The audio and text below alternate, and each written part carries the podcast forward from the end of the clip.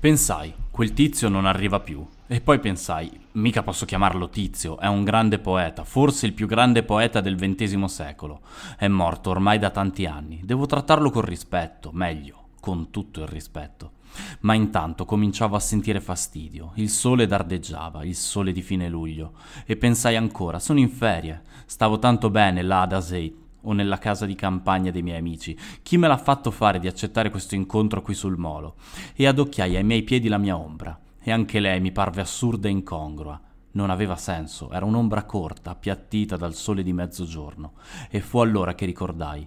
Lui aveva fissato per le dodici, ma forse aveva voluto dire le dodici di notte, visto che i fantasmi appaiono a mezzanotte. Mi alzai e percorsi il molo. Sul viale il traffico sembrava morto, passavano poche macchine, alcune con degli ombrelloni sul portabagagli. Era tutta gente che se ne andava alle spiagge della Caparissa, era una giornata caldissima, pensai. Che ci faccio qui io, l'ultima domenica di luglio? E accelerai il passo per vedere di arrivare il più in fretta possibile a Santos. Chissà mai che nel giardino non facesse un po' più fresco. Il giardino era deserto, c'era solo l'uomo dei giornali davanti al suo banchetto. Mi avvicinai e l'uomo sorrise. Il Benfica ha vinto, disse raggiante. Ha visto sul giornale? Feci segno che no, che non avevo ancora visto. E l'uomo disse una partita notturna in Spagna, una partita per beneficenza. Comprai a Bola e scelsi una panchina per sedermici. Stavo leggendo come si era svolta l'azione che aveva portato il Benfica al gol della vittoria contro il Real Madrid, quanto sentì dire buongiorno e alzai la testa. Buongiorno, ripete il giovane con la barba lunga che mi stava di fronte. Avevo bisogno di un suo aiuto. Aiuto? Per che cosa? chiesi io. Aiuto per mangiare, disse il giovanotto. Sono due giorni che sto senza mangiare. Era un giovanotto sui vent'anni, in blue jeans e camicia, che mi stendeva timidamente la mano, come se chiedesse la carità. Era biondo e aveva due grandi occhiaie. Due giorni senza farti di roba, dissi io distinto. E il giovane replicò: È lo stesso. Mangiare o farsi, sempre là finisce, almeno per me. Noi siamo i Tascabili e il libro che ci mettiamo in tasca oggi è Requiem di Antonio Tabucchi.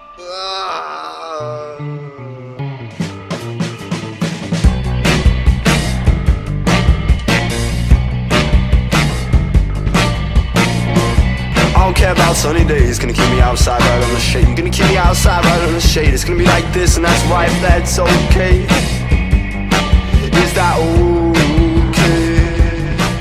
Buongiorno, buonasera a tutti, a chiunque ci stia ascoltando in qualunque momento. Io sono Simone Casciano, qui con me c'è Cecilia Passarella, siamo i Tascabili anche oggi per raccontarvi un libro e farvi compagnia in eh, queste settimane difficili. E proprio perché sono giorni e sono settimane nelle quali siamo a nostro malgrado confinati a casa, i libri possono essere un motivo, un modo perfetto per evadere, scoprire altri posti.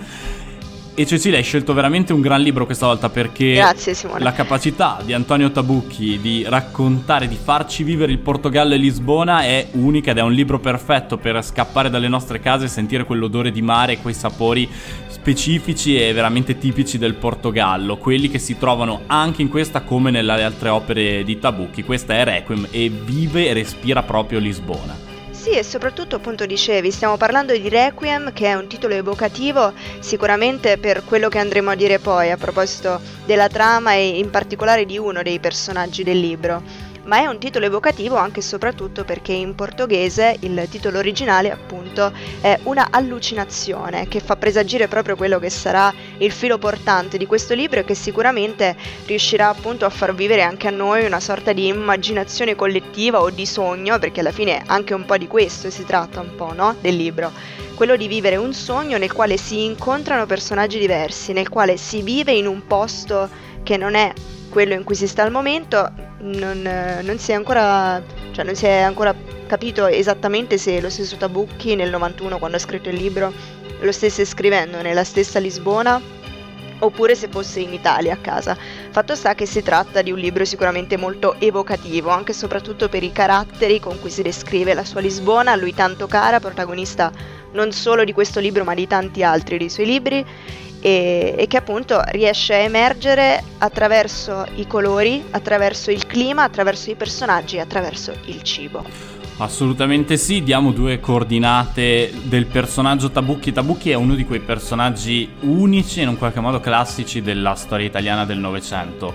Eh, Per nostra fortuna la storia italiana intellettuale e letteraria italiana del Novecento è tappezzata di uomini e di donne che hanno portato a noi la bellezza e la letteratura degli altri paesi. A me vengono subito in mente Fernanda Pivano e Cesare Pavese, che a me sono molto cari per quello che riguarda la letteratura e la cultura americana e inglese. Antonio Tabucchi è l'uomo che in Italia ci ha portato il Portogallo, ci ha portato soprattutto Fernando Pessoa, scrittore, poeta, eh, uomo unico e a cui Tabucchi ha dedicato la sua vita quando non scriveva i suoi libri, passava il tempo a portare in Italia Fernando Pessoa. Lo volevano ammazzare tutti gli abitanti della città. Per adesso che non c'è più, non fanno che parlare bene di Babalù. Baloo,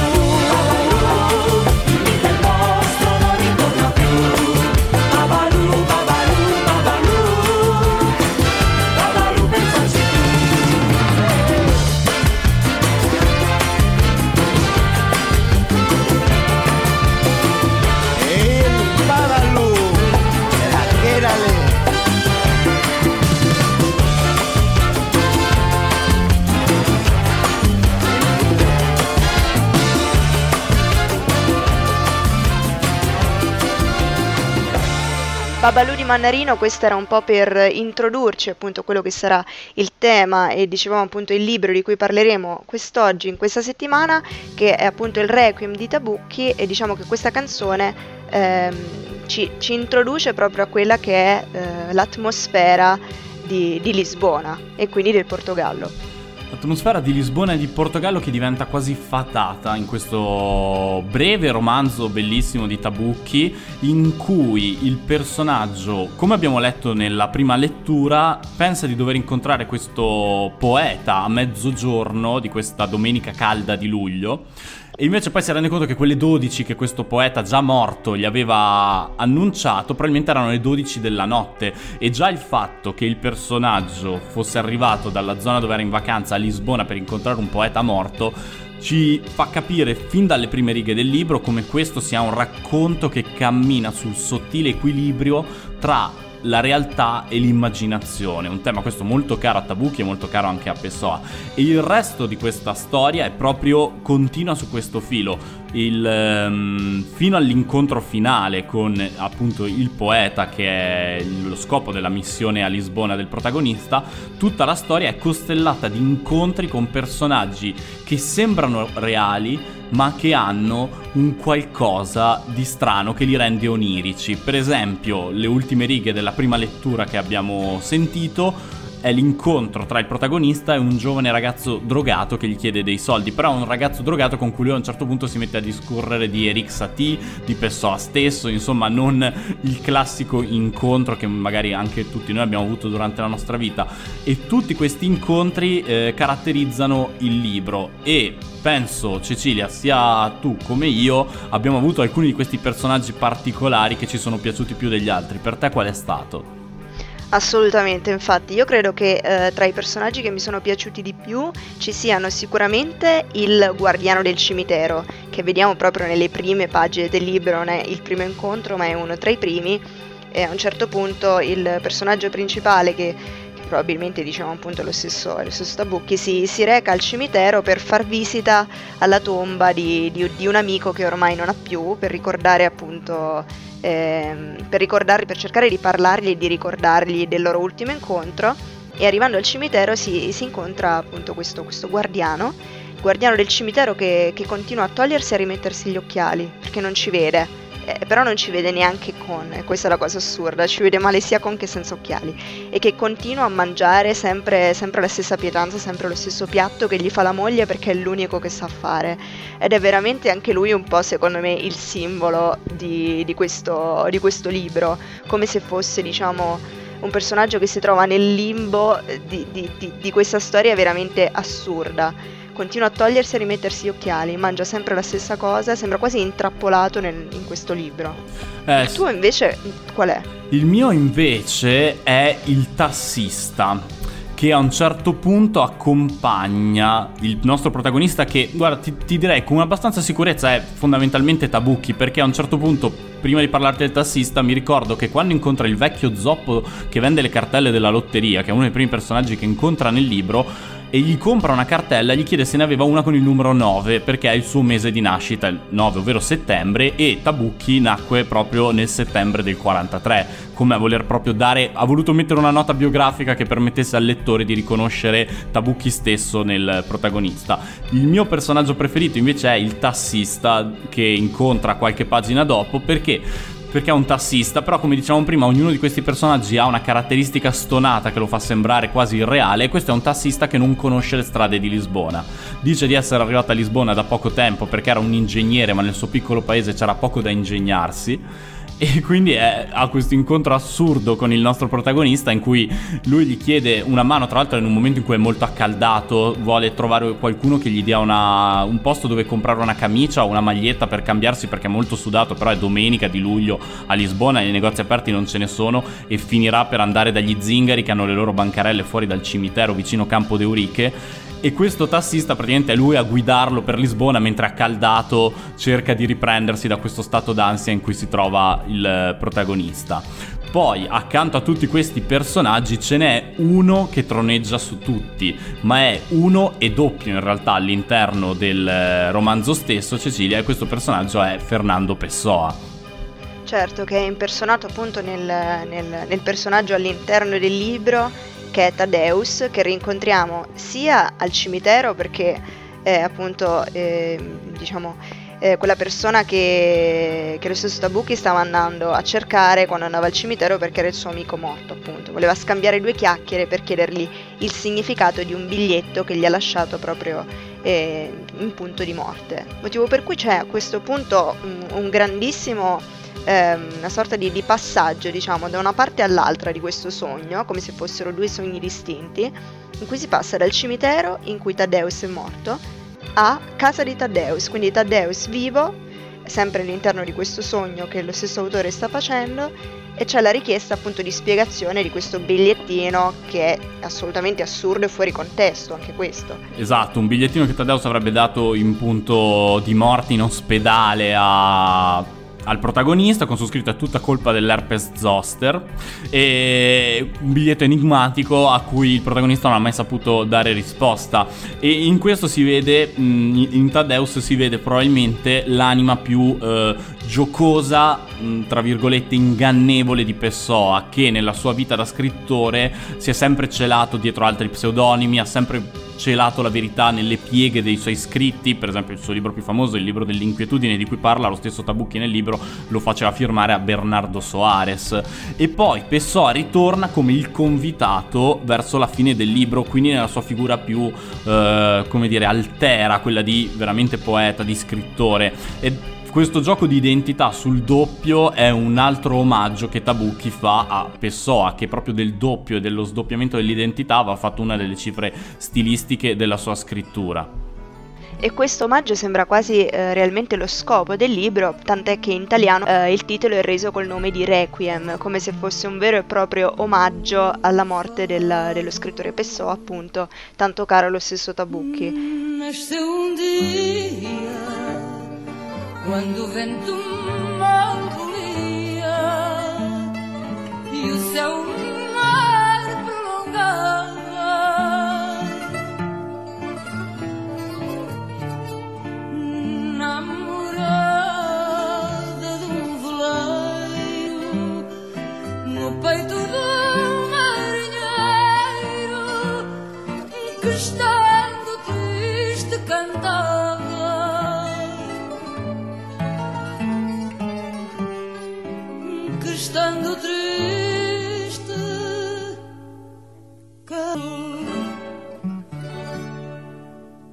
Siamo tornati per parlare ancora di Requiem, un libro questa volta che credo sia piaciuto molto a entrambi e uno dei motivi per cui a me è piaciuto è che Requiem risponde a uno dei miei topos letterari ma anche cinematografici preferiti, ovvero quello delle storie racchiuse tutte in una giornata o in una notte, in questo caso il libro parte, comincia a mezzogiorno di una giornata e finisce poi alla mezzanotte, ma ce ne sono altri che cominciano all'interno della notte stessa e questi libri un po' a metà tra la realtà e la finzione si arricchiscono ancora di più quando arrivano le ore notturne, le ore tipicamente in cui eh, la realtà e il sogno si mischiano senza più far capire cosa è vero e cosa non lo è.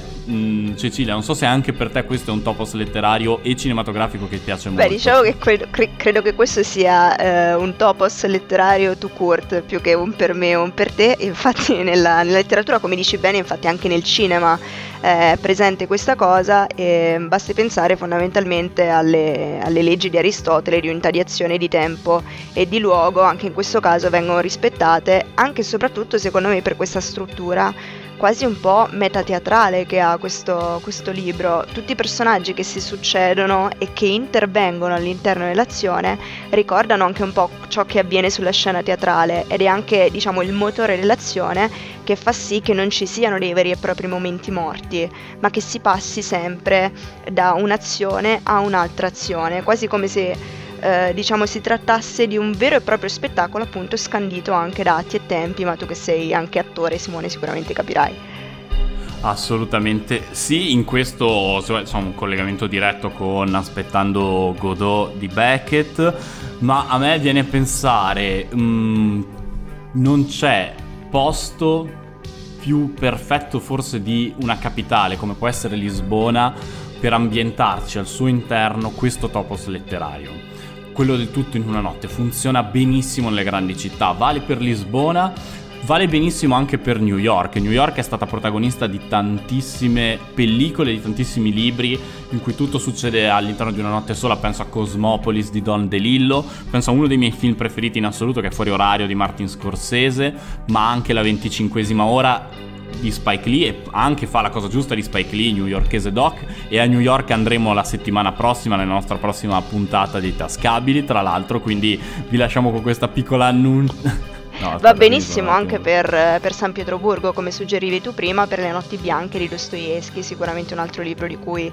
parleremo in futuro. Fatto sta che appunto proprio questa alternanza tra giorno e notte scandisce in realtà anche i temi e gli argomenti di cui si andrà a parlare nel, nel, nel corso del racconto, appunto, proprio perché anche questo topos letterario, il, lo scandire del tempo tra il giorno e la notte, sta realmente a indicare anche una variazione di temi. Fatto sta che durante la notte, infatti, come dicevi tu, appunto, viene a sovrapporsi realmente eh, questa situazione tra sogno e realtà, dove non è più chiara. Ed è anche il momento in cui in realtà viene disvelata la realtà fondamentalmente. Pensa anche per esempio alla concezione del tempo in Dante, anche, in, anche lì c'era questo topos del disvelamento che avveniva durante la notte. Durante il giorno invece è il momento in cui eh, si accumulano appunto le situazioni in cui vengono diciamo in cui viene apparecchiata la tavola fondamentalmente prima che realmente il pasto cominci. Vejam bem que não há só gaivotas em terra quando um homem se põe a pensar. Quando um homem se põe a pensar. Quem lá vai? dorme a ao relento una areia, dorme a ao relento do mar, dorme a ao relento do mar. E se houver uma praça de gente madura, e uma estátua, e uma estátua de febre ardente. arder,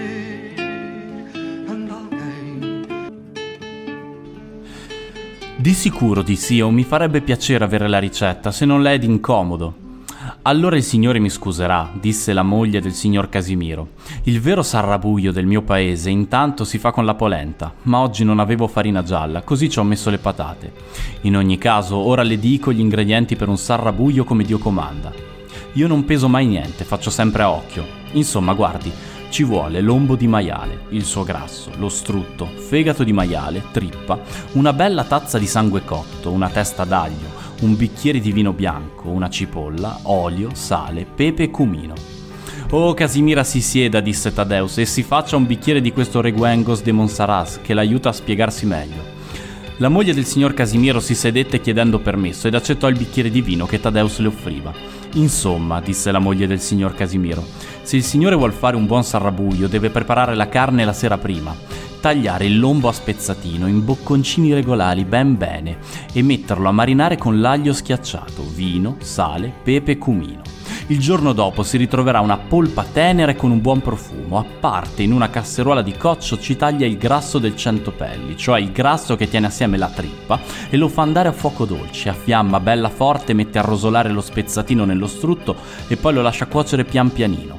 Una volta che la carne è quasi arrivata a cottura, ci versa sopra la marinata della sera prima e lascia evaporare. Intanto taglia a pezzi la trippa e il fegato e li frigge nello strutto fino a che risultano ben dorati. A parte soffrigge nell'olio la cipolla tritata e aggiunge la tazza di sangue cotto. Poi mescola tutto nella casseruola e il sarrabuglio è bello e pronto. Se le piace, ci mette ancora un po' di cumino e serve accompagnando con patatine, con polenta o con riso. Io per me preferisco la polenta, perché è così che si fa al paese mio, ma non è obbligatorio. Grazie Simone per averci letto anche la ricetta del sarrabuio, questo è un, diciamo, un, un gift, un regalo che vi facciamo durante questi giorni di, di, quarantena, così avete anche qualcos'altro da cucinare. E sicuramente avrete capito che questa è una delle, una delle, delle ricette tipiche appunto del, del, Portogallo che cambia, va anche delle varianti a seconda delle zone e l'abbiamo scelta soprattutto perché anche il cibo è uno eh, diciamo degli, degli, elementi che fa sì che questo libro sia così caratteristico, così caratteristicamente portoghese, ecco. È proprio così, questo è un libro molto portoghese, si respira veramente Lisbona nei suoi luoghi veri e nei suoi luoghi che Tabucchi e Pessoa hanno in comune. Un esempio, ce ne sono tanti all'interno del libro, per esempio quando eh, il protagonista Tabucchi è accaldato e chiede di trovargli qualcuno che gli possa comprare una maglietta, una camicia, alla fine il tassista che non sa le strade ma sa i luoghi di Lisbona, questo è una piccola caratteristica molto bello, lo porta al cimitero che sta vicino a Campo de Euriche. E perché è importante Campo de Euriche? Perché Campo de Euriche è una delle due fermate del tram 28 che se mai andrete a Lisbona, è il caratteristico tram bellissimo che vi porta per le viuzze strette di Lisbona. La maggior parte delle persone lo vanno a prendere a Matrimonis, che è in centro, ma proprio perché tutti vanno a prendere lì il tram 28 per farsi il giro, è molto più intelligente andarlo a prendere a Campo de Euriche, dove tutti scendono e quindi si può salire facendo molta meno fila. Un altro posto raccontato nel libro, subito all'inizio, dove eh, il protagonista passa a comprare una bottiglia di champagne che poi dividerà con Tadeus, ovvero uno degli alter ego di Pessoa nel romanzo, è il caffè a Brasileira, che era il caffè preferito di Pessoa a Lisbona, tanto che adesso fuori dal caffè a Brasileira si trova proprio la statua di Pessoa a Lisbona al momento. E sono solo alcuni degli esempi di quanto bella e di quanto bene raccontata sia Lisbona all'interno di questo libro. Assolutamente, ma infatti una delle cose che proprio lo stesso Tabucchi eh, dice a proposito del suo romanzo è il fatto che eh, un romanzo di questo genere non poteva che essere scritto in portoghese, perché appunto la sua lingua considerata come luogo di affetto e di riflessione, cioè si capisce proprio che in questo momento lo scrittore si sente molto vicino sicuramente alla sua terra, cosa che però ribadisce anche nel, nello stesso libro, è un italiano, tutte le persone che incontra infatti eh, sanno che non è un nativo di quella terra, un po' come diciamo a ricordare questa, questa sua doppia provenienza affettiva in Portogallo, eh, geografica appunto in Italia. Sì, penso che forse ehm, è anche questo a rendere questo libro speciale, nel senso che spesso e volentieri sono gli stranieri che vanno a vivere in un altro luogo, innamorandosene, a scrivere le pagine più belle su quel luogo, perché lo apprezzano e se ne innamorano e gli vogliono più bene magari di chi ci ha vissuto tutta la vita e lo dà per scontato rispetto a chi magari se l'è scelto. Quindi vi consigliamo questo libro anche e soprattutto per i bellissimi scorci che dà eh, sulla, sulla, capitale portoghese. Eh, ci sono anche delle, delle, zone che vengono espressamente citate come quelle che dicevi tu, ci sono, avete visto delle, delle ricette che vengono descritte e quindi chissà se anche voi non troviate un qualcosa di, di sentimentale o un po' appunto di sentimento nel leggere questo libro. E se leggendo questo libro vi viene voglia di andare a Lisbona, quando tutto questo che stiamo vivendo in questo momento sarà finito e potremo tornare a volare e andare a viaggiare, andate a Lisbona. E se mi posso permettere di aggiungere un consiglio a quelli perfetti di Tabucchi che si trovano all'interno del libro, quando arrivate nella capitale portoghese, dopo aver fatto il vostro giro nell'Alfama, che è il famoso quartiere portoghese di Lisbona, uno dei più tipici della capitale, in una piccola via accanto all'Alfama si trova un luogo che si chiama Tueu, è un piccolo ristorantino, ci sono solo panche, bisogna sedersi uno accanto all'altro e il cibo va condiviso, ma è perfetto e non mi viene in mente nessun modo più bello che dividere un pasto con degli sconosciuti per celebrare quando tutto questo casino in cui ci troviamo al momento sarà finito. Ecco, quindi eh, vi, vi, lasciamo allora con questo libro, fateci sapere se, se, se, vi piace, se vi è piaciuto e se l'avete già letto consigliatecene allora un altro, visto che siamo aperti anche ai consigli. Simone, ti ringrazio per il tuo contenuto prezioso. Grazie a te Cecilia e settimana prossima andiamo a New York. Ciao!